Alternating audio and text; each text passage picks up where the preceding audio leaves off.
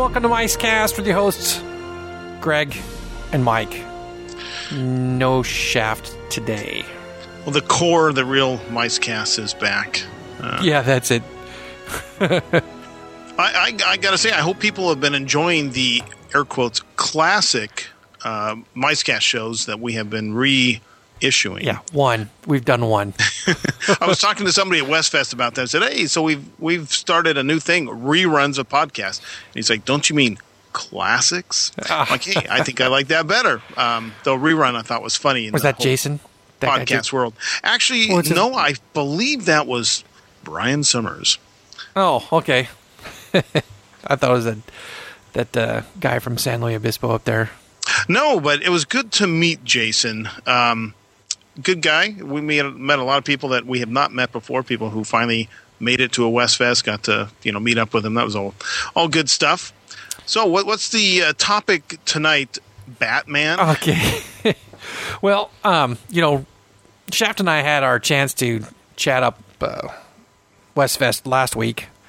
Um, I and- heard about that. I've not listened to the show. I had uh, lunch with someone today who told me that they had listened to that. so I thought, you know, you can have your time to, well, thanks. you know, say say what you what, what you took away from it, and it might spark some memory on my point, and then um, I don't know, maybe there's an email we can read, uh, some other business, sure, sure. you know. Well, you- well, there is that one email. Should you want me to go ahead and read it, and then you can tell them what you're going to do?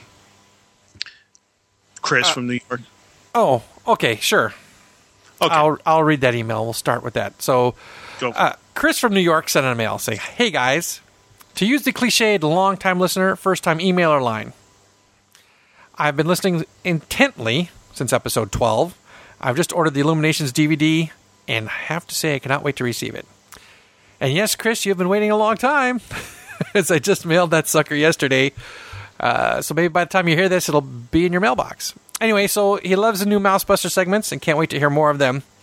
And he has a question which he can't recall being answered. And I know we've talked about it. Says, What was the strangest thing any of you have ever seen happen at a Disney park during work or leisure? He's just wondering. Keep up the amazing work. Can't wait for the next episode. Best regards, Chris from New York. And thank you for that, Chris. And thank you for your DVD order. yeah, it's a good thing we're not in business with that kind of delivery service. Well, hey, you know, I'll be completely honest. I put that out there on a whim. That I put a slide. Hey, if you want the whole thing, go ahead and send me five bucks, and I'll so you, you you did not expect. No, I didn't expect anybody to. So when that, when that came in, I'm like, oh crap, I gotta I gotta put the whole thing on a DVD, right? Well, his order came, I think Wednesday. Yeah, 426. That wasn't on Wednesday. That was Thursday of Westfest. So I had Westfest going on. Um, so I was coming home and like trying to cut it together and then try to burn it to DVD. And then my DVD player was not being friendly.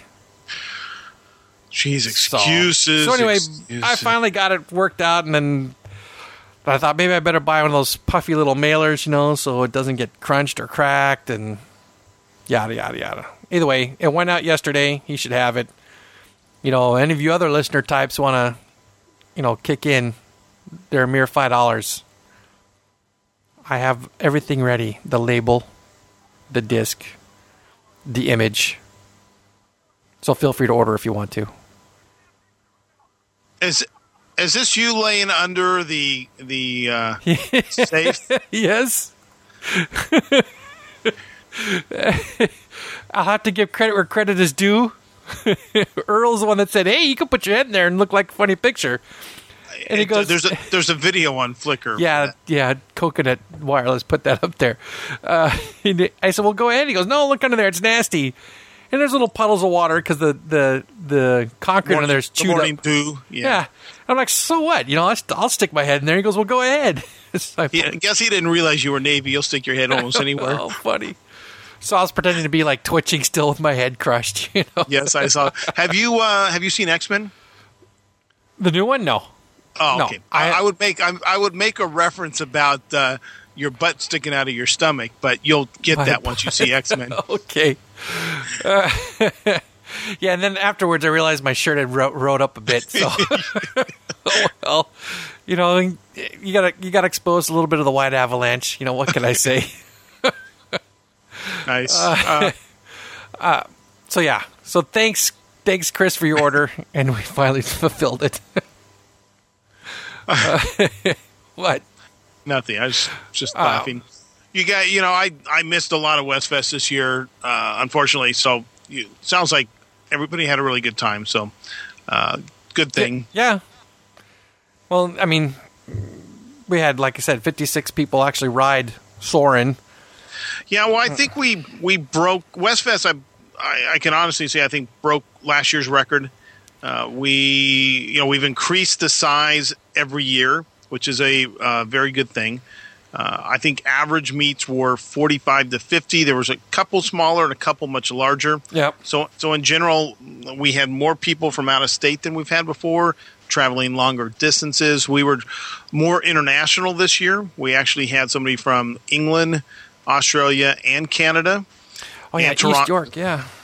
and Toronto. For those who don't know that part of Canada, um, you know, and somebody, somebody. Uh, a Canadian gave me a hard time once about ah, you Americans, you know, you got all your flags, your pomps and circumstance, all the rah rah. I'm thinking, some Canadians wear maple leaves on everything. you know, and Everything, yeah. now Chris Chris is the guy that says, "Hey, we we, we don't dress in uh, flannel. You know, we're not all buck tooth. We're not all hockey. You know, Loving, geeks." yeah. And then that guy shows up. Which is like stereotypical. Nice guy, by the way. I don't remember his name, but he uh, wore the DF hat um, at least 13 or 14 Oh, times that's East York Disney fan, yeah. is yeah, Ni- really nice guy. In fact, when I saw him uh, the first night at Podfest, I made it to Podfest. I wasn't sure if I was going to make it, and he was kind of standing off to the side, and I'm kind of trying to figure out, okay, is this guy one of us? Or is he one of those like lingerers, those starers from the outside? And he finally, you know, saddled up and got closer to the group a little bit at a time, and um, then really just became part of the group the whole weekend. Uh, so- Yeah. That was um, one of those first timers. We had lots of first timers. Keegan Yeah. and his little entourage, which was fairly amusing. Yeah, that's funny. I asked uh, what we were. Oh, we got off the um, Jungle Cruise from my Imaginary My Way uh, midnight cruise down the rivers of adventure, Yeah, I was in that. and yeah, you were there, right, Yeah, for that. And I asked the girls, like, you know, what do you listen to? Teenage Disney Geek. Ah, it's the uh, Entourage. The uh, Yes, there's two of like two of his listeners, and then they each had dragged a friend along. Oh. So like the four of them were like around him all the time. yeah, they, they they were definitely um, his groupies, Yeah, yeah, to say the least. Well, that's nice to be young and have groupies like that. yeah. He's a. I, that was his first trip too, Correct, it was, and he got hooked up uh, quite a bit by Brian. Uh, yeah, Brian got you know he had a nice room at the hotel. Did got to do the Club Thirty Three thing, uh, so it all worked out very well for him on his first uh, first trip. So you, you know, how can you beat that?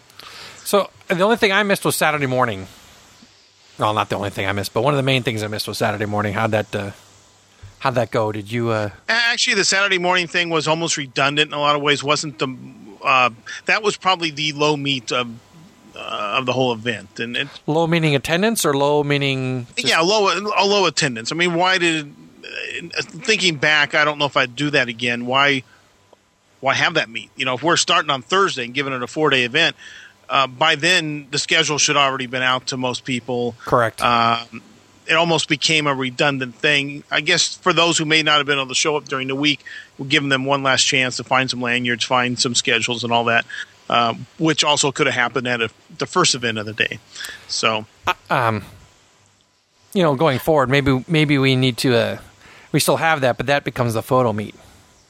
Yeah, that could be. Do it first thing in the morning. I'm sorry, I was somewhat distracted. I was going through the DPN um, pool of photographs, and I'm amazed that when new technology comes along, some people. How can you say this? Not every photograph you do needs to be an HDR photograph. And there, there's really? a there's a lot of HDRs.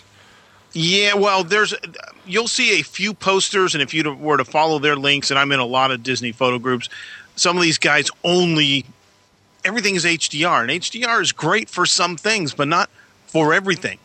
You know, for for instance, you know, people going down the hill and um, Splash Mountain doesn't necessarily need to be HDR. I'm not saying this particular one was, Uh, some people do them well, some people don't. But it's like God bless America. Everything you do is HDR, and it gets all you know. It, it takes the specialness away when everything you do is HDR. Have You know, uh, have you put up pictures?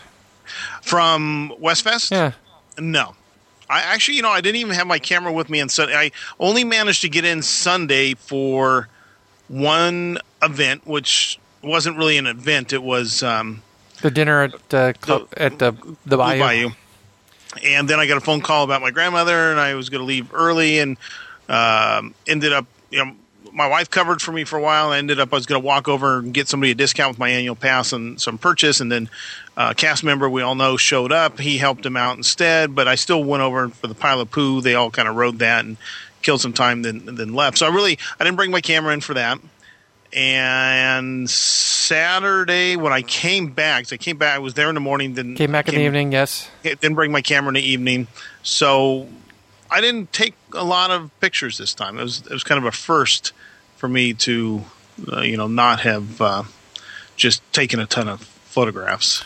I didn't have my camera either, so don't feel bad. I took uh, phone pictures and posted them on the social networking sites for those who were not able to attend, but otherwise, Yeah, I, I was going to bring the wife's little point and shoot, and I forgot.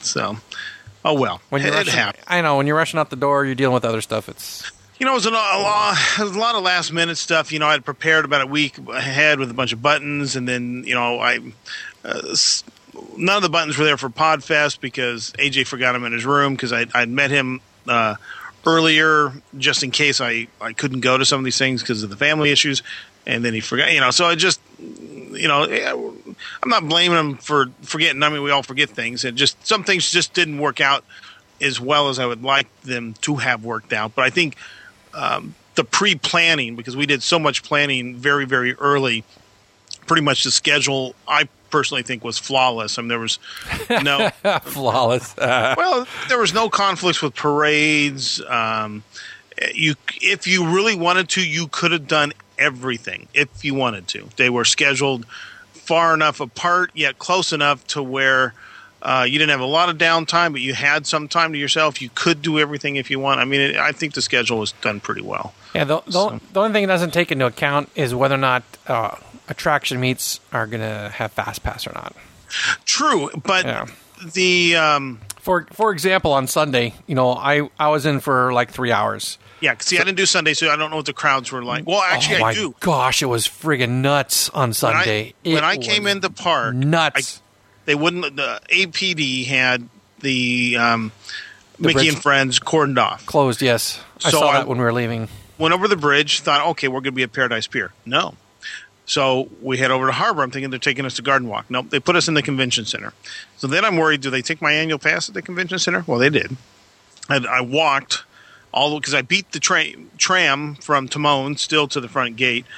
Uh, and then I'm thinking, what if they don't let me in? I won't have a hand stamp because I haven't been in yet. And I've been there when they won't let annual pass holders in without a hand stamp because it's too crowded. But I get in, no problems, because I was going to argue, hey, I got 27 seats of AEDRs at uh, um, the Blue Bayou. And then the funny thing, the concierge at the Blue Bayou, his, his name tag said Huntington Beach.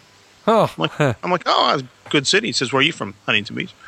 He says, well, we're about uh, I'm right around Golden West Ohio by the college. He says, so am I. uh oh. Was he a lives- neighbor? He lives in my track, You know, one, one, one street over. Sweet. Yeah, I thought that was kind of cool. And they originally were going to set us at three different tables. They managed to put them all together. And, and the first girl that helped me says, um, you know, they're separate. I said, that's okay as long as my table's next to the water. And she laughed. And then she, later she called my name. Oh, the manager wants to talk to you. And I went up there and the manager was talking to somebody else and they walked away. I know, whatever. Then they finally call her name, all seats together. So that was kind of cool. So they worked that out and we had a really good server. Food was excellent as usual. And so that was, that was a good meet. But that's all I. So during the day, Sunday, you're saying it was crowded. Oh my gosh. We my son and I we showed up at uh, 1:30. Uh, like 1:15 and it took us a half hour to wait in line to show our my parking pass at the toll booth in the parking structure. Okay, well, it took me, you know, if you consider the time I got off the freeway, because it took me about 10 minutes from my house to Disneyland. I was cranking on the freeway. Um, got off at uh, on the 5 North, getting off in Ball, you know, got to go around the backside. So once I got off the freeway, I would say it was a half an hour to 45 minutes before I parked. I was getting kind of miffed. Yeah, yeah. Uh, I mean, we we turned onto you know that road that takes you into the structure, right? And the cars were backed up up that hill and around that turn. So when you turned left, you saw you saw him sitting there. I'm like, uh oh.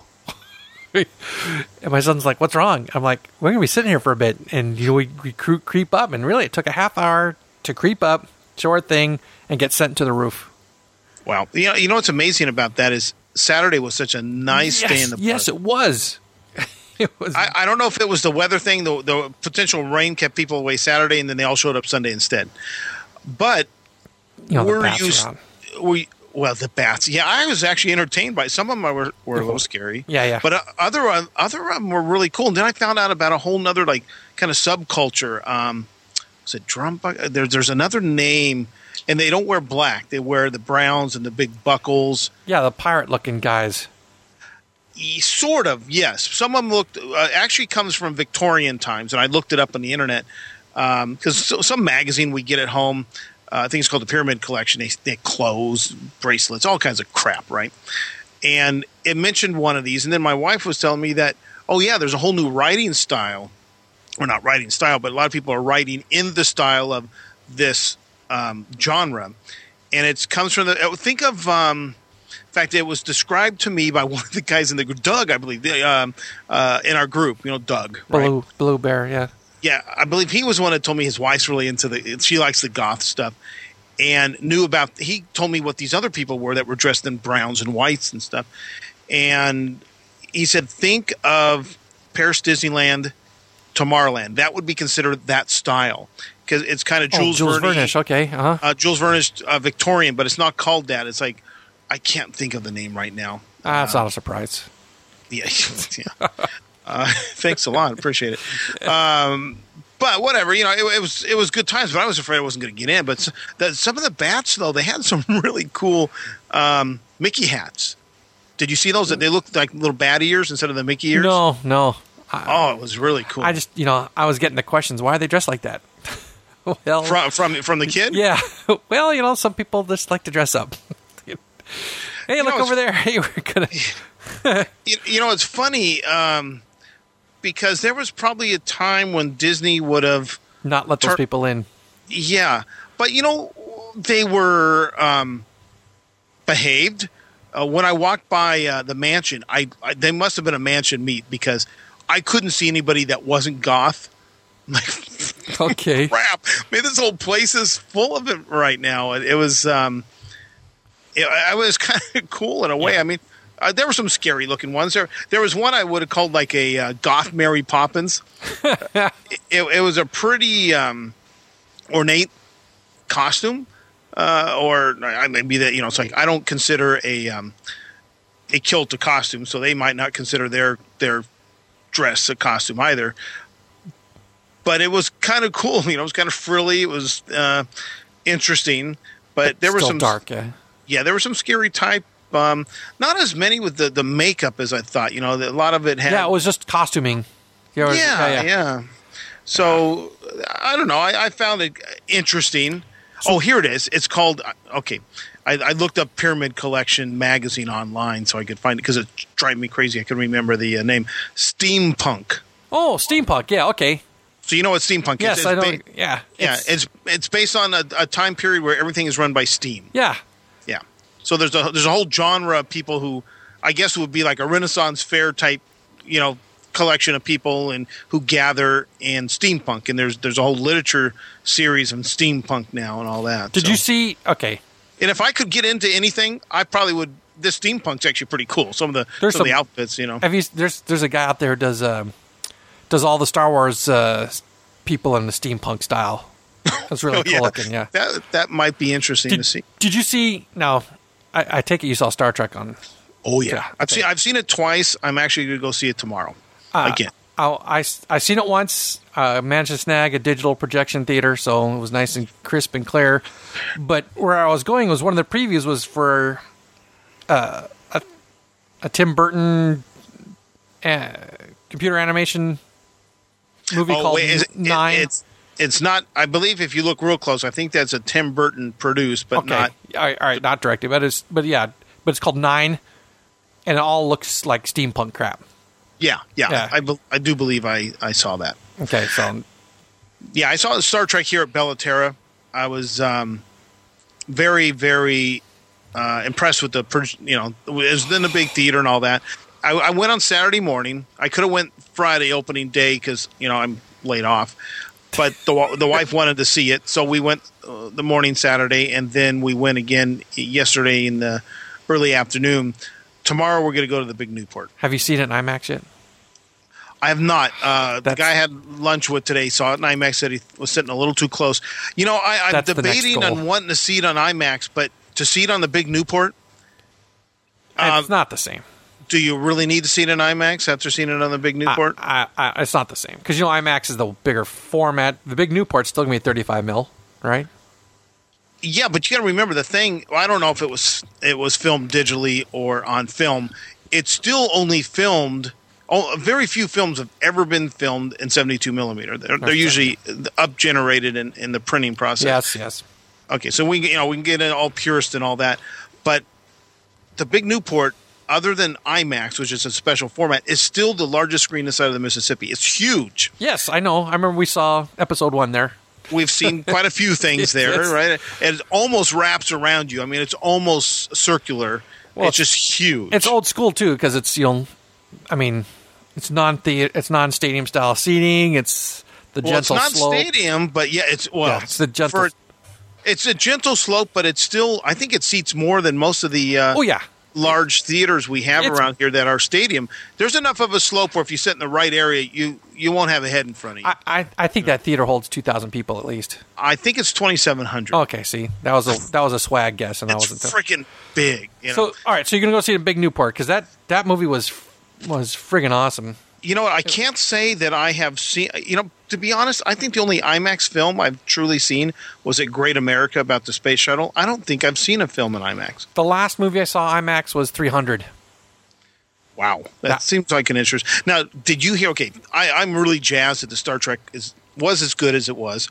I, I had my reservations because I heard about all these. Well, this is different timeline. What the? You know, what are they doing to my my tried and true show here? You know. and they pulled it off pretty cool. Well, they explained it all, and there's a good explanation why things are different. Now, I was cool with that. I was all right with that. Um, but I I don't know. It, it was it was um, it broke the Black Knight's opening weekend in IMAX. Really, Okay, I liked X Men. I think it's probably the best X Men of the X Men. Oh, there was a couple cheesy effects here and there. It was very good. It made twenty four million, I think, over the weekend. Star Trek, I mean, of total now, it's only made twenty four million. I think Star Trek made seventy six million dollars. yeah. it's it's smashing. I mean, it's it's uh, it's Now, now, now it's all said and done. Here, You're- you're talking about going a third time. Tell me, can you like not wait for them, what they're doing next with it?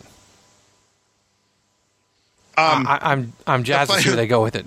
the funny thing was I was talking to couple of kids in my class the other night. I said, oh, "Have you seen it?" No, one had, one hadn't. I said, "You know what? I think this puts Star Trek back on the heap. That it's a better, it's better than Star Wars.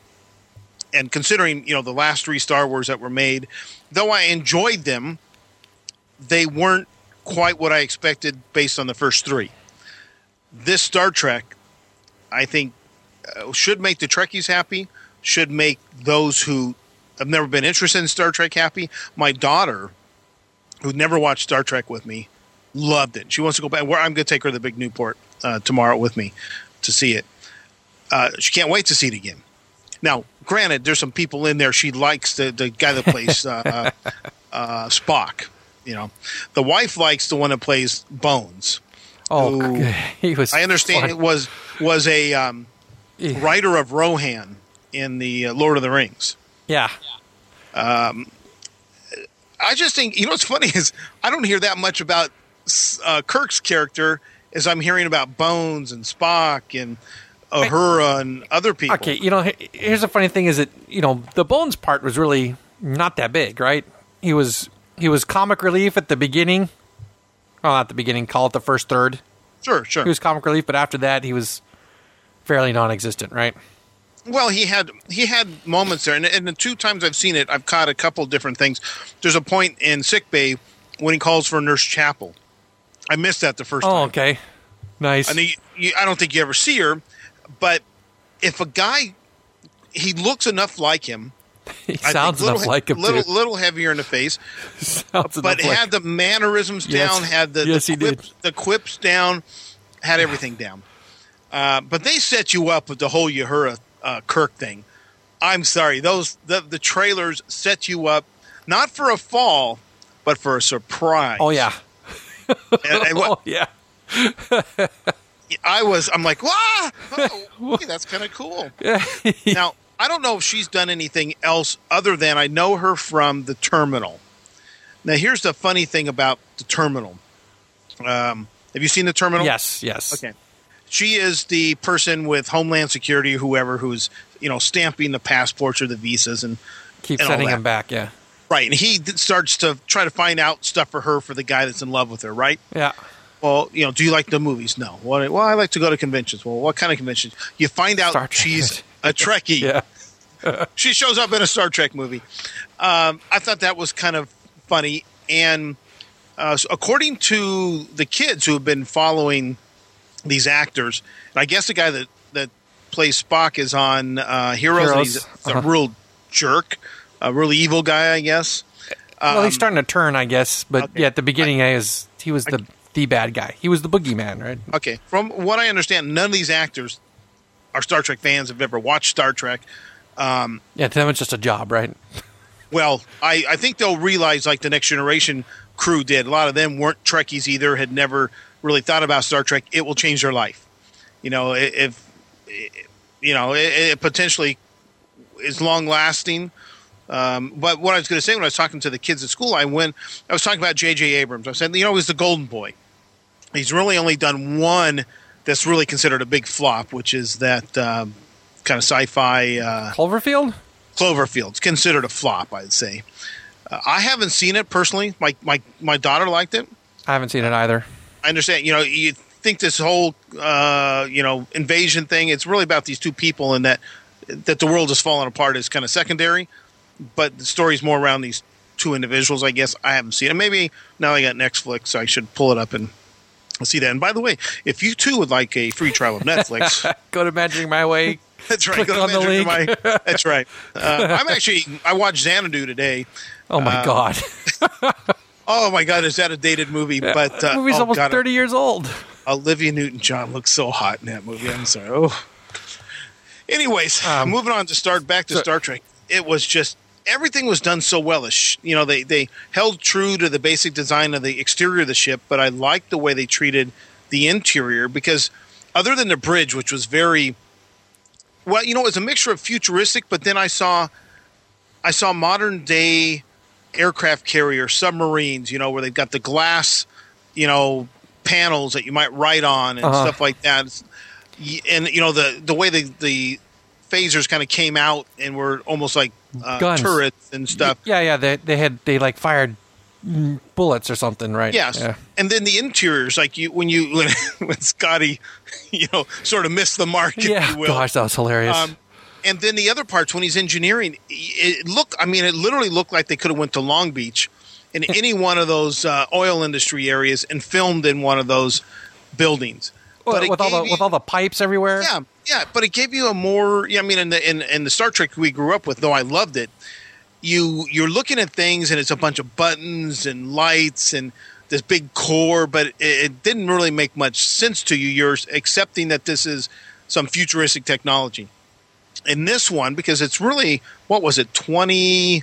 Two, was it 20, 22 22 some so it's a couple hundred years in advance but if you look the way our space program's gone 40 years what we went from going to the moon to just circling around the planet so uh, you know if we go on our time timeline of how things are progressing we're not seeing much of a progression so it gave you some kind of grounding i think that you could look at it and not feel like it was so sci-fi and so out of reach I don't know. you- I- it- it took me out when I saw you know they're in the engineering section and it's all pipes and and um, it looked like a power plant for you know an earthbound power plant Or yeah, it did. It did. you know, but I don't know. For some reason, it grounded me into the ship a little more. But I no, don't know. no. See, it took me out of the ship. I said, "This doesn't look like a ship. It looks like it, it looks like a building that I could have walked through already at some point but, in my life." But think about it. you've been on you've been on ships. You've served. Obviously, you didn't mind where your head went. So you know you you you've been around the ships and stuff. When when he was looking for you, her that one time, of course she's not on the bridge yet. She's not a bridge officer. She's like in a a, a bank of yeah, people working, right? yeah, yeah. And it was like barrels or something that uh, they're like stuff stuffed in a corner. Yeah, but isn't uh, I know like when I was in the Air Force, a little different. We're not, you know, even on a, an airplane, you go on a uh, like an AWACS or something. There's like a bank of guys working over in the, you know, Sure. and, and there's there's a command, you know, they're up in the command area, and then there's these rows of people working. And so I kind of found even on the bridge, you notice there was like sometimes two people deep doing stuff. Where you know in the original series, you've got this select group, you know, this five people that your life evolves around. But now you've got depth to the whole thing. You see, oh wow, there's you know, it's not just communication on the bridge. There's there's the support down in the bowels of the ship. Yes, yes. No, See that that detail was cool. I'm just saying I think they could have done something different with their engineering spaces and, and you know maybe it will change as because that character had a an important part but a minor part overall and the en- engineering section just had really kind of two quick scenes right we, it wasn't developed as much as other areas of the ship supposedly uh, uh, Scotty's boy, the actor, right? Um, come on, why am I drawing a blank? patrick doing Yes, his boy plays some engineering pogue. oh it's, it's somewhere in there oh that- Yeah, that's yeah. cool I, I didn't know that um, but uh, I the, the one thing that kind of threw me with the bridge is you're used to the Well, I guess it did only in one place. You're used to the the uh, turbo lift opening right to the bridge. And I guess one of the doors that opened was the turbo lift right to the bridge. The other door that opened was to a corridor. There's like two doors, and there was it's a, corridor. It's an airlock on it. I just thought the bridge was uh, shallower than we were used to. Yeah, it, yeah, it seemed wider and shallower, Yeah. shallower. And for a minute, when they, they panned away once, I almost made it. It almost made it seem like the bridge was on the bottom, not the top. Yeah, but, you know, the, they were playing a trick on the ship. yeah, like, there's a couple down. times when they're rotating. But then you think about it, would it, it would be less vulnerable if it was on the bottom because we think two dimensionally. okay. He doesn't think. um, but I, I don't know. There was little. Um, there was a little bit of shout outs to Oh, all kinds of shout outs. to to Star Trek series that have almost become forgotten already. Enterprise. Uh, I thought Oh, yeah. Enterprise was just getting its legs when they canceled it, and they mentioned about Archer's, Archer's dog. Beagle, Archer's Beagle, Admiral Archer's Beagle, like this. Yeah, well, never, whatever happened to that dog? That Enterprise was the last series I expected to get a reference to. Now, I had also before I did before I saw the movie, there were four um, comics, graphic novels, comics, whatever, that were released for the iPhone. I'm sure there were released other places. So I got to read kind of the um, prelogue to the backstory to the movie. Spock's in it, uh, of course. Data, uh, Worf. I mean, the whole Next Generation crew's in it uh, for some portion of it, and it was kind of interesting. This a little slight change with the the how um, the Romulan knows Spock. Okay. It's minor, very minor, minor um, distinction there. Uh, Spock knew him far. uh, I don't want to say intimately, but he was working with him. You know, they make it sound more. Nero makes it sound more like he knew he was a guy that failed versus I've been working with him and he failed. okay. So it wasn't uh, so much of a. He really had a vengeance against the whole Vulcan people, not just Spock. But um, and I found a few other. Mi- I thought when they put him on that ice planet, and he says, "I my my punishment was here to watch my planet, you know, be destroyed." If you were that close to a singularity, don't you Yeah, think that planet I'd go would- to, yeah. yeah, uh, you know, it's you have to, you know, suspend a little bit of belief. Uh, but uh, overall, I think the movie was close to flawless. I mean, it was there was never really a down point. It kept moving, but not so fast you couldn't keep up. Um, I just thought the visuals I thought were were great. I, Oh, I really was- enjoyed the movie. Yeah, so did I. I walked out of there thinking I'll have to see it again while it's still out No. in general release. And uh, I haven't seen a movie this many times in the theater. I don't think. I think Star Trek Four. four. Yeah, I was gonna guess four. I, I think I saw that one eight or nine times in the theater. Now, the wife, on the other hand, I'll actually take that back. I may have seen Titanic twice. Oh, Okay, get this. That's painful. Oh, Karen saw it What? s- maybe six times. Titanic in the theater. In Yeah. the theater. She loved that, and I said, "Do you realize how many hours of your life are gone?" Okay. Uh. I enjoyed the movie more so from as soon as I hit the iceberg because from there it was real time. really? Pic- yeah, the, the depiction of the sinking of the Titanic was real time from the time they hit the iceberg. Ah, I didn't know that all detail. you know, all that before fine. You know, if you like the crappy or not, I actually think he's a very fine actor, not getting his due, and he's come a long ways over the years. But uh, you know, hey, you got to see what's her name, boobies, and you know, yeah, like that's a treat. Yeah. hey, well, you know, it's I guess it's better than nothing, right? But uh, uh, some of the people in the movie look like the real, like the captain looks a lot like the actual captain. I mean, they they did some, they did a pretty good job, I think, from the point of hitting the the iceberg. All the stuff beforehand, all the love story, yeah, you know, guys, we Who could cares, yeah. that crap. But uh, yeah, it was a long movie, but it was done pretty well. But uh, now, if you go see X Men, stay uh, all the way to the end of the credits. Don't leave early. I mean, all the way to the end. Now, Star Trek, it doesn't matter. Once they stop doing the little planet scenes, there's Yeah. nothing. Well, that which is the credits, right? Yeah, th- there wasn't anything in the beginning, was there? No. Now, how now? Richards always made this point about um Lucas, and remember, Lucas never directed another Star Wars film after the first one when he didn't put any credits up, and supposedly he took a beating from the Directors Guild because that's you know like a a law or written They rule. do it now all the time.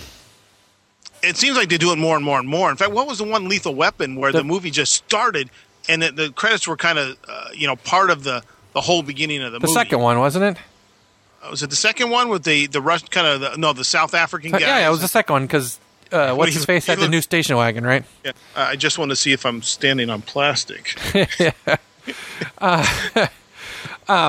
No, the, the, this movie started with you know the the title Star Trek, and that was it. yeah, yeah, that's right. That's right. Because I, in fact, I love that that that sequence of music right there. Uh, yeah, I downloaded it yesterday. Um, very, very good score. You know, I it's kind of you know they separated literally. I mean, Berman, all those guys are gone.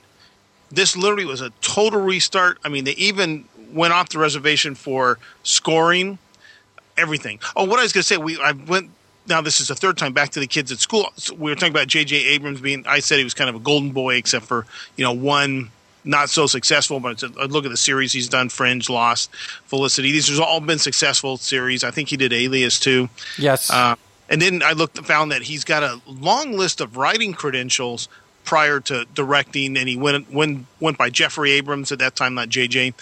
And he also has um, scoring credits, music, uh, which I thought was interesting. I didn't know, uh, but they already have on the I, IMD, IMDb, yeah. list that 2011 Star Trek, the next one Oh, pre pre production or pre. It's assumed they're making another one. Two years. That's a long wait. isn't it? I mean, they, literally, we could have another twenty years of Star Trek again, They just totally restarted. screw it. Bring it back to television. You know, oh, oh, what was it? I, I was can- reading. If he could do Lost, he can do Star Trek for TV again. they could. Um, I was. I want to say maybe it was. Um, you know, there's been a lot of things canceled. Some stuff's being brought back, like Pushing Daisies canceled. Now it's brought back. You that may actually go to the big screen, believe it or not. And they were they were Okay. uh, in TV guide. They were.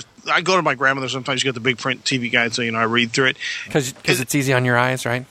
It's just no. It's sometimes she doesn't talk a lot. She's 97. She just enjoys that you're there, and, and she can't hear real well. So sometimes it's just you sit with her, watch a movie or TV. So I'm flip through the book. Okay. So I'm you know catch up on a lot of you know Dance Through the Stars. I don't give a crap. But hey, some of these girls look good looking. You Oh, know? yeah. You know, flip, And the- yeah, some blonde.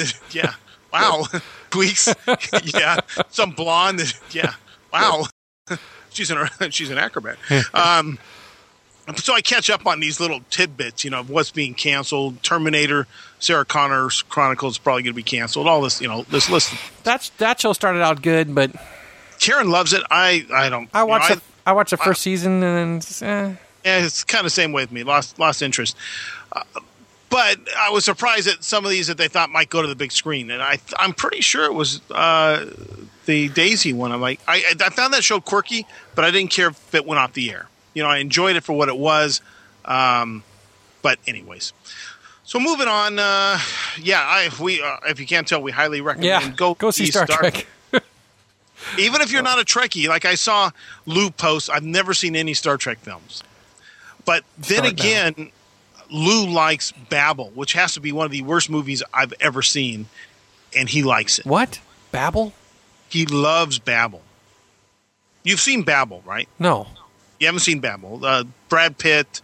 Um, it's kind of like um, what was that other movie? There's like four different stories going on, and at some point they all converge. You know, there's points in each story that have meaning to the other story. Okay.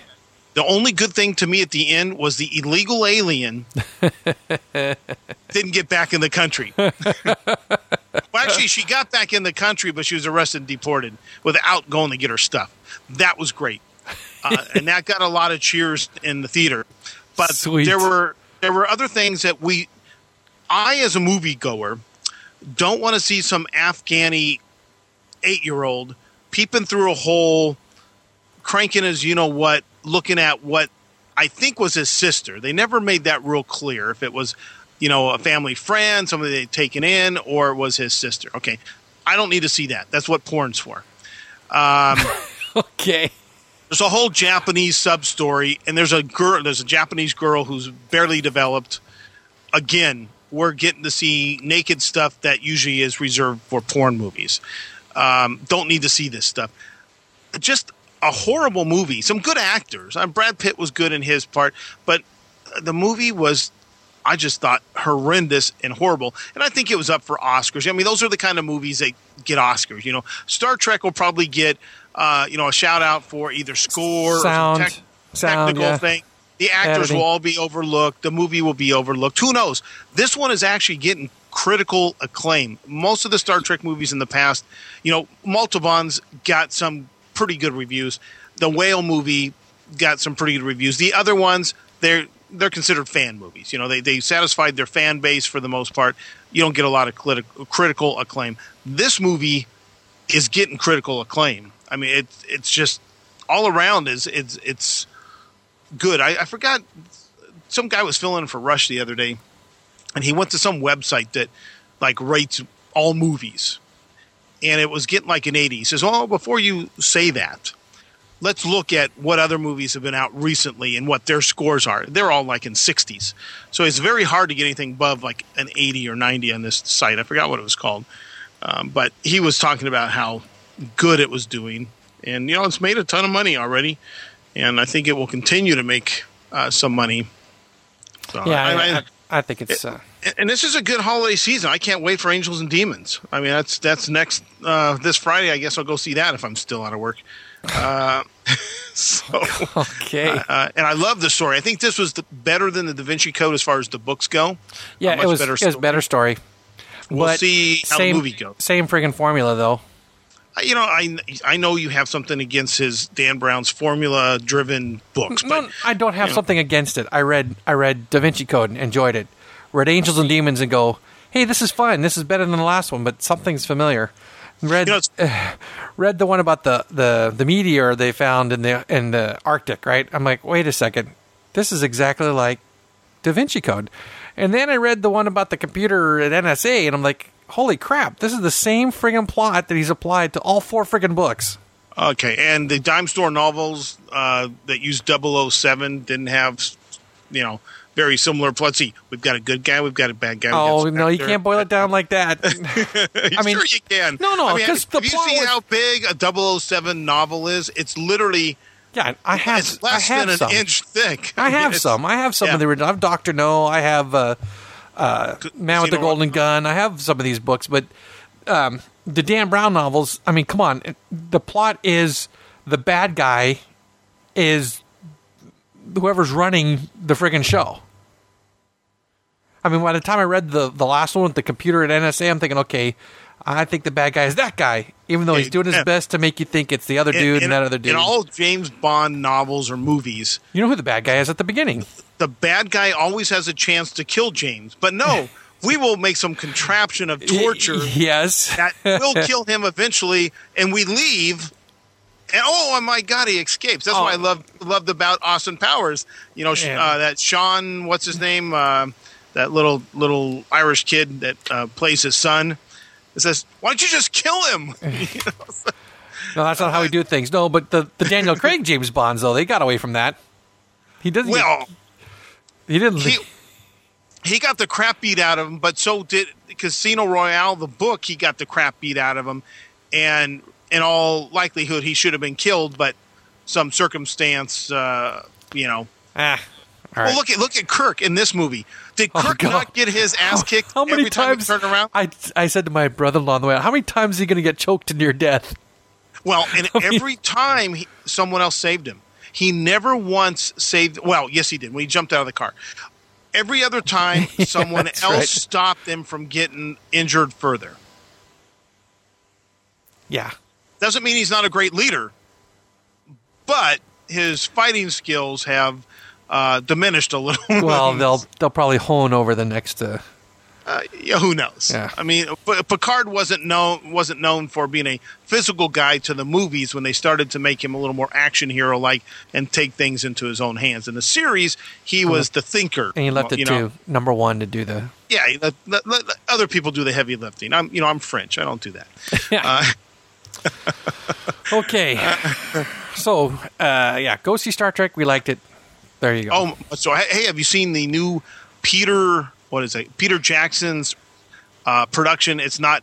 He's not directing. Called District Nine. Have you seen the previews for that? District Nine. Yeah. No. it- when you start to see the preview, the trailer, you will think it's going to be a documentary. They're talking. They look like it's you know in some warm torn area, and you'll say, "Oh, you know, we don't we don't like those people here. I wish you know they make me feel uncomfortable." Then they go to somebody else. God, I wish I would take move those people along, and they keep going on. You see, and wait, now their nose look like the people who should be in charge. You know, they kind of take all these different peoples from um, different, uh, say, social spectrums, right? So, okay, wait, what, what can this be now? First, it looked like it was people with money, maybe, who don't like the riffraff or the, the refugees. Now it looks like the refugees who don't like somebody. Okay. It ends up the refugees are aliens. And there's there's huge alien ship just hovering over this portion of Earth. So And like they- so like visitors or V. I was thinking Alien Nation. Oh, Alien Nation. Yeah, that was the other one. Um, but then they go and they're like interviewing this this uh, alien, asking him, you know, like, how do your weapons work? And they've got the face blurred out, but he's obviously an insect. looks like large, looks like a large insect. Um, but it it looks intriguing. It looks interesting. Um, so I don't know. I, when I first saw him, I'm like, oh, what is another documentary about you know refugees somewhere, some you know war torn area? You know, probably another Michael Moore film. Jackass. hey, did you ever go see The American Carol or rent it? no. Oh, you gotta see that movie. It's it's the anti leftist movie. You know, it's made by one of the Zucker brothers, who's who's a conservative, and it's done based off like the Christmas Carol. And you got some big time conservatives in it. Uh, Jon Voight, uh, Leslie Nielsen, and um, uh, some others. And Chris Farley, Farley's brother, plays um, uh, Michael Moore. Okay. oh my god, it's a riot. Uh, it's typical Zucker, you know, airplane type stuff, but with a serious undertone of, uh, you know, where, where where pacifism has got us. And oh, I know the uh, the guy that plays Patton, uh, Kelsey Grammer, is Patton. Oh my god, there's some funny stuff. Okay, I remember seeing that trailer that uh, with Kelsey Grammer as Patton. Yeah, yeah. Uh, okay. Uh, yeah, it's it's funny. It starts off in Cuba um, with healthcare, Uh, it's really funny stuff. But anyways, All right, uh, well, I'll check it out. That's a must rent. It And, really is. and then when we're done recording this, I'll I'm gonna zoom and watch the trailer for District Nine. Oh yeah, yeah, you do Stric- that. strictly based on your recommendation.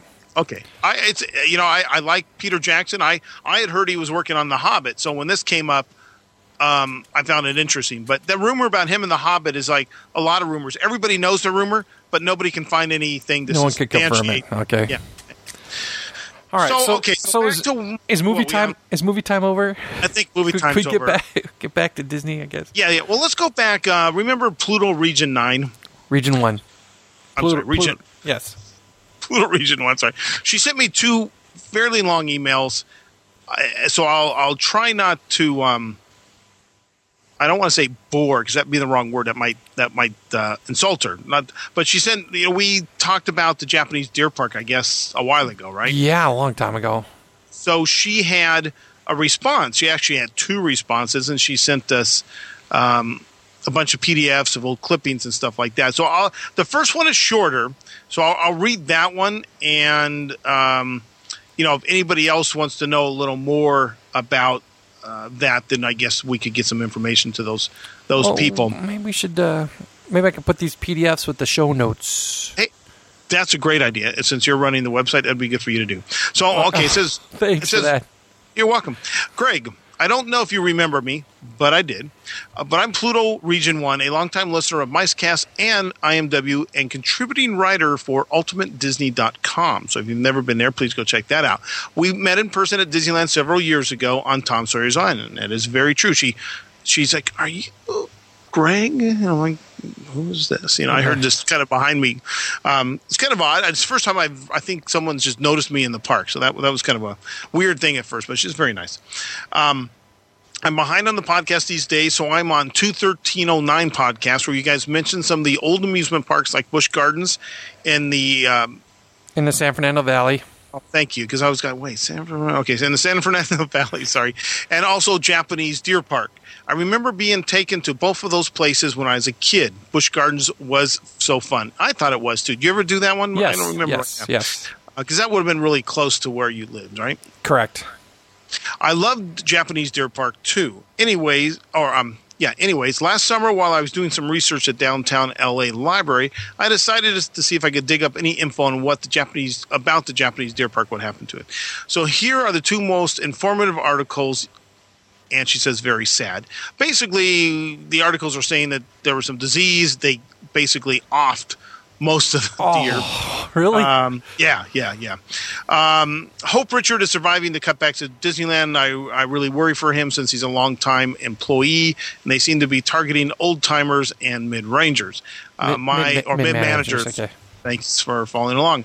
Uh, my husband escaped the mass layoffs in February at Disney ABC Television Division, and the next quarterly report comes out May 5th. Obviously, we all hope we won't see any more layoffs, but who knows? I'm planning to make it to West Fest at least on Sunday. Saturday. I missed her. Saturday. Crap, I'm not reading very well. Um, You need a refund on that LASIK, dude. well, you know, so I'm. This is looking perfect. I'm just, you know, I'm. I know. I'm just giving. I'm just giving you. I know I'm reading too far ahead and just making up my own mind because I'm thinking I was there all day Saturday and I didn't see her and somebody. Well, No. no, I wasn't there all day Saturday. Um, somebody told me they did see her and, and talk to her, so I don't. I, I missed it. She was But at yeah, the photo meet. I saw her there. Oh, see, I missed midday stuff because I was back with my grandmother. Okay, uh, so I popped open one of these um, PDFs real quick. 177 deer destroyed at Japanese village. Animals killed after showing reactions to tuberculosis test. Lethal injections were administered Tuesday to 177 of the 320 deer at Japanese village in Buena Park because they showed signs of tuberculosis. Wow. Yeah, um, Oh, they were destroyed as humanely as possible. This is a shock to me, but we were instructed to put the deer to sleep because some of them were showing a positive. Get that? Some, some of them were showing a positive reaction to tuberculosis. Um, so, yeah, wow, that's that's quite a thing. Did you know? see who owned the park there? Uh, see, I'm Third, on third paragraph. Ned DeWitt, president of Six Flags Inc., which owns the Oh, park, yeah, yeah. said the So there go. animals were destroyed on orders from the State Bureau of Animal Health. I skipped over that part. Yeah, I, Interesting. yeah. Yeah, well, here Six Flags said in closing announcement last week, wildlife would be properly cared for at the park until new homes could be found on someone's dinner table. Oh no, I'm sorry. I, didn't say that. I mean, if all you had to do is call a few homeboys, or not homeboys, but uh, good old boys up, and they would have had um, some good times. But yeah, oh, new lease on life on the other one. Uh, it's just a picture. Uh, health. Actually, there's a little accompanying article. Healthy deer at Japanese village in Buena Park may get a home at Lion Country Safari as Deer uh, lion food. oh, as lion food. It says uh, 141 still alive. Japanese village deer offered home at Lion Country Safari. oh God, would you know? I don't want to laugh, but it almost seems like that could happen. You know? Oh, did they get in the wrong paddock? Oh, too bad. Oh boy. Anyway, so it was another article, and uh, All right, yeah. These these I'll put these are PDFs, so very Oh, yeah, easy. put them on the website. And I, I won't read the other email is much much longer. Let's just see if I can paraphrase. Actually, you know, it's not much longer. There's it's partly because I responded to her first one. Uh, see, glad you enjoyed the articles at, uh, after I sent that. I remembered this one might also interest you. It's a listing of the things to do that would appear in the calendar section from those days. This is dated June 1967. I had not yet moved to Huntington at that time, so we're still in Hawthorne. Uh, in fact, I'm only uh, what four years old at that time. oh time. my so gosh. uh, scroll to page eight to see the listing for Deer Park, Marineland, Disneyland, and also Briggs Automobile Museum. The happiest millionaire was playing. Was this the one you were thinking of? And that is the, the yes, the Briggs Automobile Museum is what I was thinking of. It was in Costa Mesa. Well, actually, the, I, I've seen the one in Costa Mesa, and there used to also be like uh, what's it, Hollywood Land of the Hollywood Stars or something like that. They had they had another kind of museum with cars and stuff up by uh, um, where the where we ended up bowling and your car got stolen. yeah, the Sierra, not Sierra. Yeah, um, Well, it's gone now. It's a Target. Yeah, yeah. Now. Yeah. Uh, see, I really enjoyed listening to you read that article about park maintenance maintenance in the old Disney News magazine. I remember for some reason back in the late 70s seeing an article on Disneyland maintenance in the LA Times. Maybe you recall this. No, but thanks for asking. it's basically covered the same information you were reading about the army of people that would come out at night and the gardeners and how no dead flower would be seen in the park. It really made a huge impression on me, and I clipped it and saved it. However, unfortunately, the article has not survived my many moves from LA County to OC and then back to LA. Maybe the next time I get to downtown to the library, I can find that LA Times historical. I can find it in the LA Times historical. Believe it or not, people like me never get tired of hearing you guys talk about stuff like that or the situations you would come up against on your patrols in the park. Speaking of which, late last night after listening to the podcast, I found myself on Amazon.com looking at a book about Disneyland by Kevin Yee. Okay, sorry, sorry about that. Um, see, they were all let's see, they were all the sad reviews of his books. He should not quit his day job. That's Uh-oh. funny. Uh, too bad. I think he already has. Yeah, yeah. The review, the, the reviews are quite amusing, and you should check them out. There are former Disenchanted cast members defending his book because they appreciate his soured view on working on as a frontline cast member. And then there are the Disney fans who basically think the guy is a bore and or has an axe to grind. Yes. I think you could make a whole episode of trying to debunk this stuff he talks about in his book in your upcoming Mousebuster segment. Uh, I'm you know what I don't want to do is feed his pocket, but I do know of somebody who wants me to look at his book and is going to give me one that he's already read with comments in the you know on the side, so I can read it and see what I uh, what I think. There's another fellow making a living writing inside stories about Disneyland and even Walt Disney World. I think they are called Mouse Tales. Yes, that that is true, if I remember correctly. I know the guy that did the art the artwork for the first from, two of those. yeah, yeah. I remember Yeah. this guy. He talks more about cast members hooking up and crap like that. Yeah, that's uh, Walter Koenig. Uh, um, there was probably a what's that? Mouse Tales is Walter Koenig, then I'm thinking of the wrong thing. Then Okay, yeah, I'm pretty sure the mouse. Tales David Koenig, by the way. Walter David- Co- Walter Koenig is Yeah, Chekov. You're right. right. you know, the funny thing about that is Brian McDaniel, uh, Walt Disney World: The Full Report, was saying that um, uh, David was selling a ton of books when uh, they was they were they sat together at the Mega Mouse Meet, you know, and um, trying to sell his books too. He said people are just buying that crap up. They like all the sword stories and all that stuff. I guess I don't know. There's probably a wealth of info in those books to debunk as well, and I know there is because I've heard a guy in Bill Handel talking about an incident, going, "Wait, I was there. That's not how that happened." So they pro- probably talked to the popcorn vendor across the, you know, the the way, watching it from a distance, thinking they know what's going on. That's my guess. Um, someone like me would have no idea if this guy has an extra grind or if his slant on things were true. Okay, take care and see you at Westfest. And you opened that um, uh, that uh, PDF and was looking at it, right? Yeah, listen to some of these acts that are in Las Vegas that weekend. Um, uh, da, da, da, uh, Danny Kaye at the Desert Inn. Jim Backus at the Fremont. Wow. Pearl Bailey at the Flamingo. George Burns and Lainie Kazan at the Riviera. Dinah Shore at the Sahara. Red Skelton at the Sands. Eh, that's that's uh, all the names that I recognize. Uh, happiest happiest millionaire opened that weekend. uh, air museums that no longer exist at Orange County Airport and Ontario Muse- uh, Airport. Just nuts. Did you look at the movie guide and it says family, mature audiences, and adults only? No, I haven't gotten that. Far. I, I skipped out. Disneyland summer season with nightly fireworks, bands, and dancing throughout the park. Open Saturday night. Newest of fifty adventures, Pirates of the Caribbean. Open today through Friday, ten to ten. Saturday nine to one. Harbor Boulevard, Santa Ana Freeway, Anaheim. Wait, family uh, movies? You said, huh? Lectures, family fun. It was just kind of funny what, what they listed. Some of them I don't even recognize, but uh, Music Man, stage openings. Oh yeah, mature audiences. Adults only. Africa Addio, blow up, deadlier than male. Doctor, you've got to be kidding. Georgy Girl, holy cow. Casino Royale. We were just talking about Casino Royale. yeah, For, you know it's fun. for it's a few dollars to, more. I've seen some of these movies. It's funny to go back in time and you know see how people would um, you know view things then versus now. Would you, know, would you consider Doctor Zhivago a family film? Or Hamlet?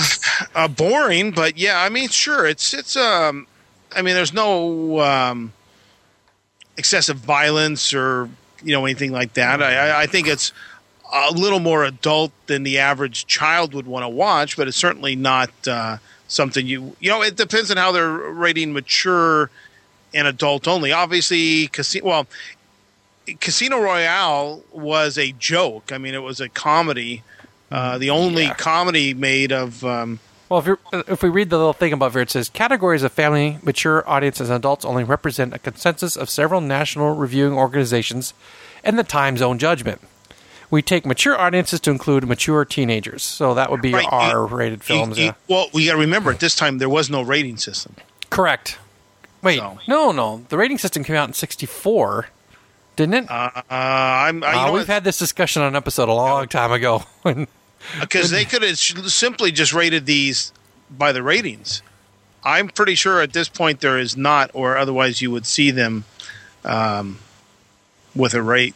But I don't know. I'm, I'm I'm taking a guess. I'd have to look up the rating system, but it was in the '60s sometimes. In fact, I was watching some show on um, on Netflix the other day. It was like you know, Sex in the Movies or something like that, and uh, the rating systems, and you know, it was kind of funny because some of these people had an axe to grind, but oh, I take. they would go ahead.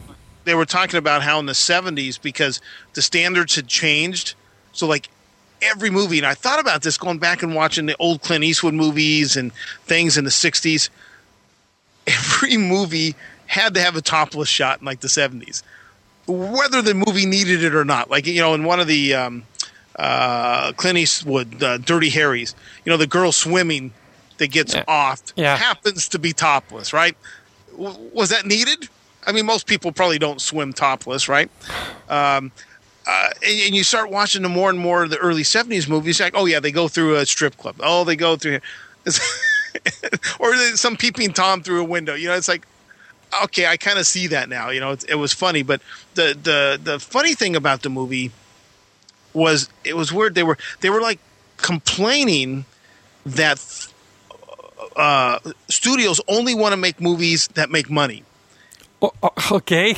Okay, and that you know for the the art the art movie the the movie for art's sake that would maybe have a lot of sex and all this stuff. They don't make as much of those because you know they're just they're just playing to the dollar. And I'm thinking, you know, because I've heard uh, I don't listen to uh, Dr. Laura a lot, but occasionally I'll catch her because she's in between two people I listen to, and if I'm in the car, you know, and it's on AM radio, you know, it's set for that station.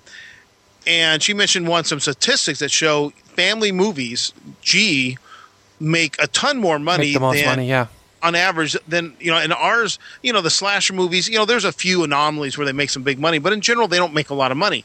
But yet the studios keep cranking these things out. You're thinking why? You know that obviously the money is in the family fare uh, more so than not.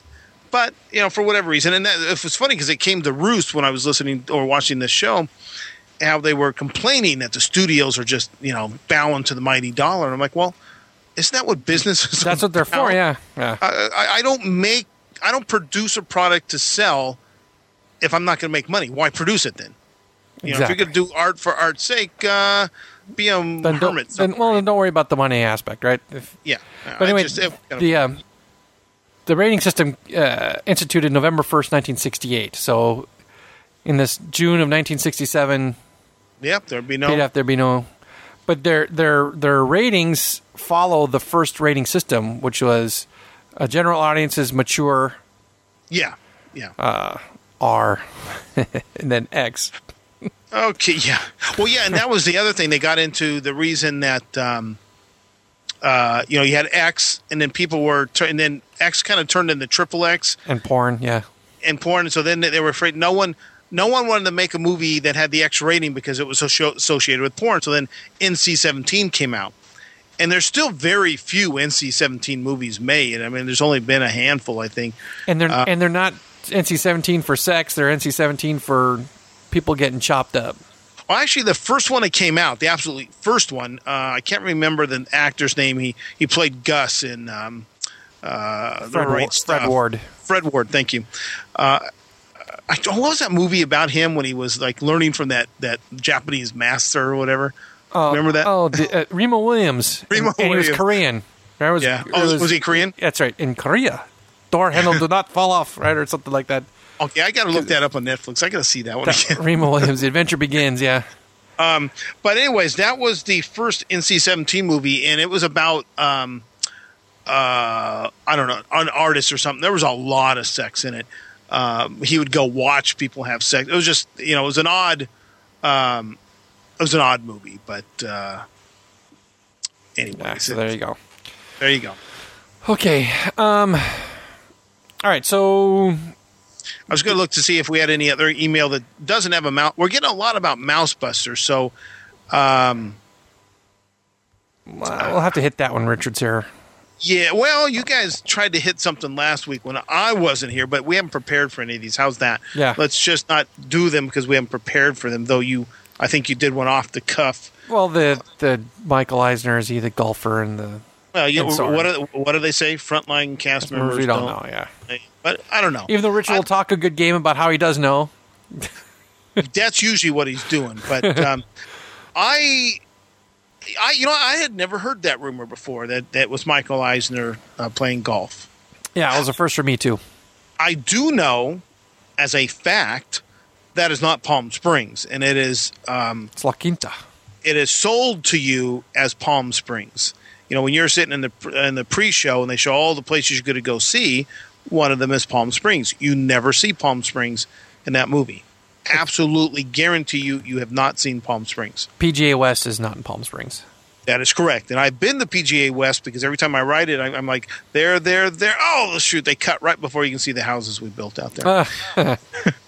But uh, yeah, I've been there. It's a very cool place. It's actually a place to see at night. They light up that mountain uh, with a bunch of huge uh, lights. It's very, very cool. Uh, but yeah, PGA West is not in Palm Springs. But what what town is it? Is it La Quinta or is it uh, Rancho Mirage or what the hell? Uh, no, I believe it is La Quinta building department that we went through for PGA West. Yeah. Because yeah, all all those communities blend together worse than Orange County.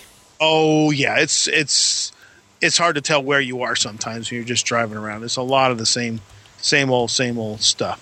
But uh, All right, Uh, so, so, so yeah, I don't think any of those other ones had anything that we could talk about without. Um, uh, I mean, the one from Chad, uh, he did throw something in there that you know would kind of be not really a mouse busters, but considering how much time we've wa- wasted talking about other things, uh, wouldn't we couldn't really give him his fair due on that email.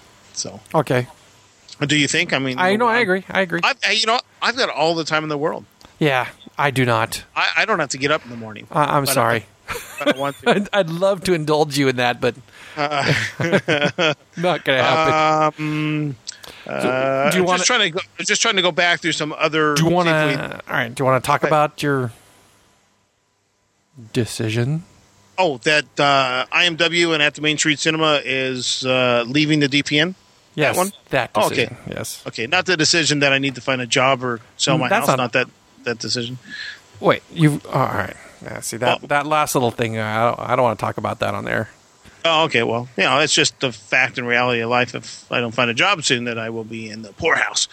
Okay, so back to uh, measuring my way, and it's partly financially um, motivated. You know, I've, I'm going to combine some of my feeds. Uh, After Main Street Cinema is going to be rolled into um, measuring my way, which is probably what it should have been in the first place. But um, so I'm going to roll that in there. I don't do a lot of those shows anyway, so they can be just special video releases as part of uh, Imagineering My Way. So I've got to I've got to do some feed changes and get off Libsyn and do some redirecting of feeds and get all that stuff worked out. But um, so it's just you know I for more than one reason have felt it's time to uh, at this time it's best for my shows to uh, leave the DPN at this point. And it's you know nothing against anybody personally or any of that. There is some other issues, but nothing I'm you know it's worth getting into and and you know on the podcast. Uh, I will still podcast as um, necessary or when I'm available to do it. As necessary. Nice. Um, uh, it's amazing. You'll, um, you'll still be around these here parts, right? Oh yeah, yeah, yeah, yeah. I still you know, I, it's amazing as as the times you don't think you have hardly any followers. Next thing you know, they're coming out of the woodworks and they're everywhere. Um, so I still get good, um, very good downloads. Uh, so I, you know, there's people are still there. I have some other ventures going. I know you're. I only wish Richard was here at the moment because I I would just would love to hear his reaction. Though I'd like to see the look on his face even more. Uh, Well, you know, I- he, you know, he won't listen to this, so you can still tell him in person. That's true. Yeah, I can still get the gut reaction out of him. I have been asked repeatedly to tell my story. Okay, my my Kevin Yee, my David Koenig type uh, experiences with Disney. So I have started to do that, and I have a person who is going to help, you know, ghostwrite and uh, edit and correct my bad grammar, et cetera, et cetera, et That's a full time job. sure is. so I have started to write that. Sweet. Okay. I, who knows? Maybe that will be my saving grace to my situation of uh, no work. We'll see. So, uh, so that that is something that's in the work that will take up some time also. And um, Okay. so anyways, um, Well- I, you know, as I say, I've made a lot of great friends with podcasters and people to DPN. I won't, you know, I'll still be a forum member. I just won't be a DPN podcaster. I've had offers from other uh, communities out there to join them. I have no intention right now of joining anybody. Just staying with, just kind of you, know, yourself and you. Me, myself, and I. If I can ever make WordPress work the way I like it to work, you know, I might have some uh, places to leave comments. But I, you know, quite frankly, I see more commenting going on in the microblogs and social networks than in the forums um, for the last year or so. So, you know, I've got a, um, a Facebook page that uh, I can't hardly keep up with all the friend invites and you know people sending drinks around and p- potted plants and all the other Nonsense. weird stuff that Yeah. goes on there. But I'll try to you know keep information going out on those those places and Twitter. I don't do Plurk, but I do Twit or Tweet or however you want to call that. Uh, so I'll still be around in those kind of places, and you know may or may not post on the DPN because quite frankly I don't hardly see anybody posting there lately. So And- but you'll be here. Well, I'll still be yeah, I'll still be here in Huntington Beach, Orange County. No, no, I meant here in Micecast, Jack. Oh yeah, Micecast. Yeah, I I'm not going any as long as you know. You guys still want to turn on the mic uh, from time to time. There's this is the easiest podcast going. I mean, there's no research. There's um, you know we do the Mouse Busters, which take a little bit of research, but in general, this one in political gestures, you know, I turn on the mic and we record. Uh, though political gestures, you know, we try to do a little bit of background work before we record those. yeah, Now, that- that's probably kind of helpful in, those, in, in that genre. It is, and uh, luckily, Major Russ is just a hound for that kind of stuff. So a lot of times, he is just the balance for, you know, my opinions. Sometimes uh, he he's the guy that has a lot of the info and the backup and and all that. So uh, it's a good good time. Richard doesn't always make it uh, to that show like this show. He um, sometimes it's just not available. And quite frankly, if there's a newsworthy event, uh, because politics is news. I mean, it's it's timely. Uh, unfortunately, because my grandmother thing got in the way, and then Westfest got in the way, we had recorded a show about the Somali pirates r- when it happened. All done, Within- yeah. Within days. Oh, I just released it four days ago. uh, it's not to say there isn't still piracy going on there, and there's an ongoing issue, but you know, to have got it out right when it was happening would have been uh, better. But unfortunately, you know, even with with Russ and he, oh, I don't know if it's public knowledge, so I won't mention that yet. But you know, his his availability time might be less coming up soon, so we're gonna have to. It might go back to just Richard and I for a while while he is doing his thing. Okay, I seem to recall some uh, Twitter traffic regarding that. Oh, okay. So he maybe put it out there. Yeah, he he may have to go. Uh, uh, you know, do his thing as a major in the army. Uh, so, so yeah, there's a lot of stuff going on like that. It's just you know.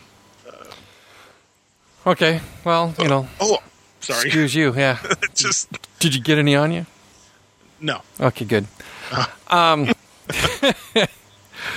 uh, okay, well, in transitioning from that announcement, Yes. I- I'm going to repeat what I, I guess, begged for last last time. and That's, um, you know, tell your friends.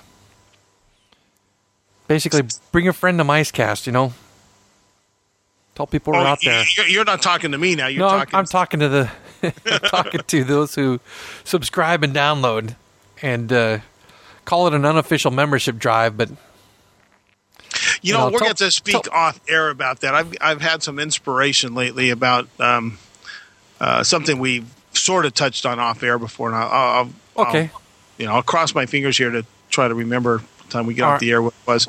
well if we if we sign off now, then you won't, the, the chance of you the chance of you forgetting is is min, min, minimized. And considering this is one of the biggest cluster of uh, Ah, you know, come on, it's Yeah. we got some West Fest, a lot of Star Trek, and a little more Disney stuff, and then you know, we're, speaking of Star Trek, that was just.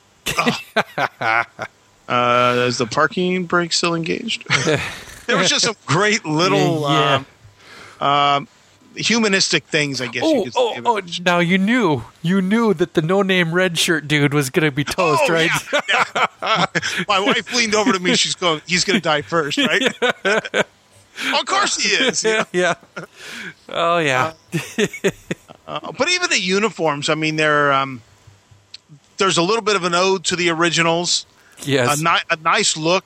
I liked what they did with Vulcan, um, and their. Cl- I mean, just all around good. I mean, it's just I'm- yeah. It was even good. you know.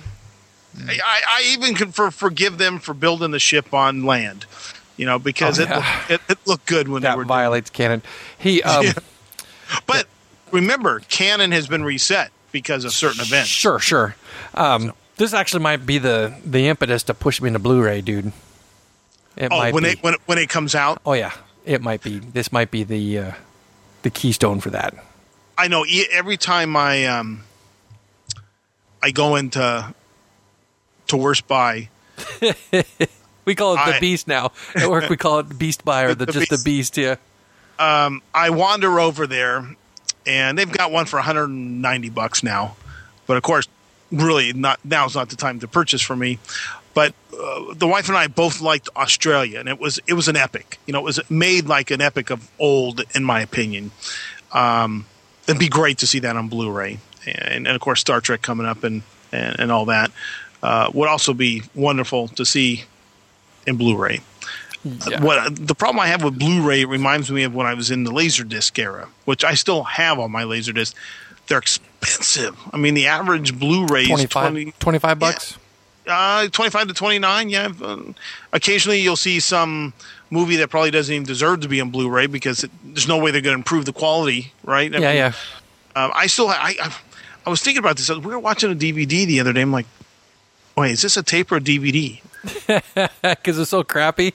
Yeah, when they so fir- you know, crappy. when when DVDs first came out, a lot of them didn't. They didn't remaster the the prints. They just put it right on DVD, right? And it, it doesn't.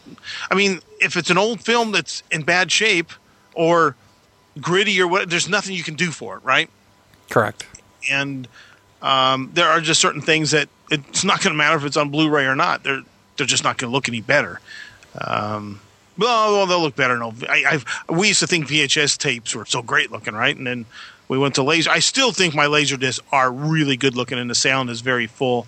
Uh, much better than the early laser disc. I think. Or I mean, uh, DVDs. DVDs have come a long way in the what five years, six years they've been out. What? Uh, maybe maybe longer now. How long have they been Okay, out now? I bought my first DVD player in 1999. Jeez, it can't, ten years? Okay. Okay. Um, and and even then, it wasn't brand new. I mean, we're talking. Yeah, so it's been a little longer than I thought, but I, I really do believe still that Laserdisc, when when DVD first came out, Laserdisc was still the superior format. Um, but they managed to improve it a little bit. They have dual layers. They uh, they're remastering the images. So I mean, you, you don't even need to get a Criterion edition. Really, I mean, there are Criterion DVDs, but I, sometimes I'm like, what's the point? That used to be a big deal on Laserdisc. in a laser disc. Yeah. yeah, it's I don't see Just it to be such a big deal. AC3 on, encoding and all that extra crap that went with it. yeah, yeah. I, Two I just don't discs, see. a movie on two or four sides, three sides, four. I mean, I had a, I had a, uh, I had a widescreen Star Wars that was on three sides. Yeah, Came with Uh, two yeah. discs. Uh, You know, the, the one thing that was kind of good. I, at first, I thought this is annoying because you know you'd have to turn over your laser disc, or I got one of the players that you didn't have to turn over. It would, you know, Flip, had yeah. la- laser on both sides. It gave you a built-in bathroom break or uh, a run for a beer. as you if know, the you, pause button isn't enough anymore, right? You know, that's you, you, funny you say that. Even now, live TV, you know, we pa- we can pause it. And I say that to the kids sometimes. I say, "Didn't I tell you to go put something away?" But I'm watching something. Pause it. Push yeah. I, pause. I get that all the time.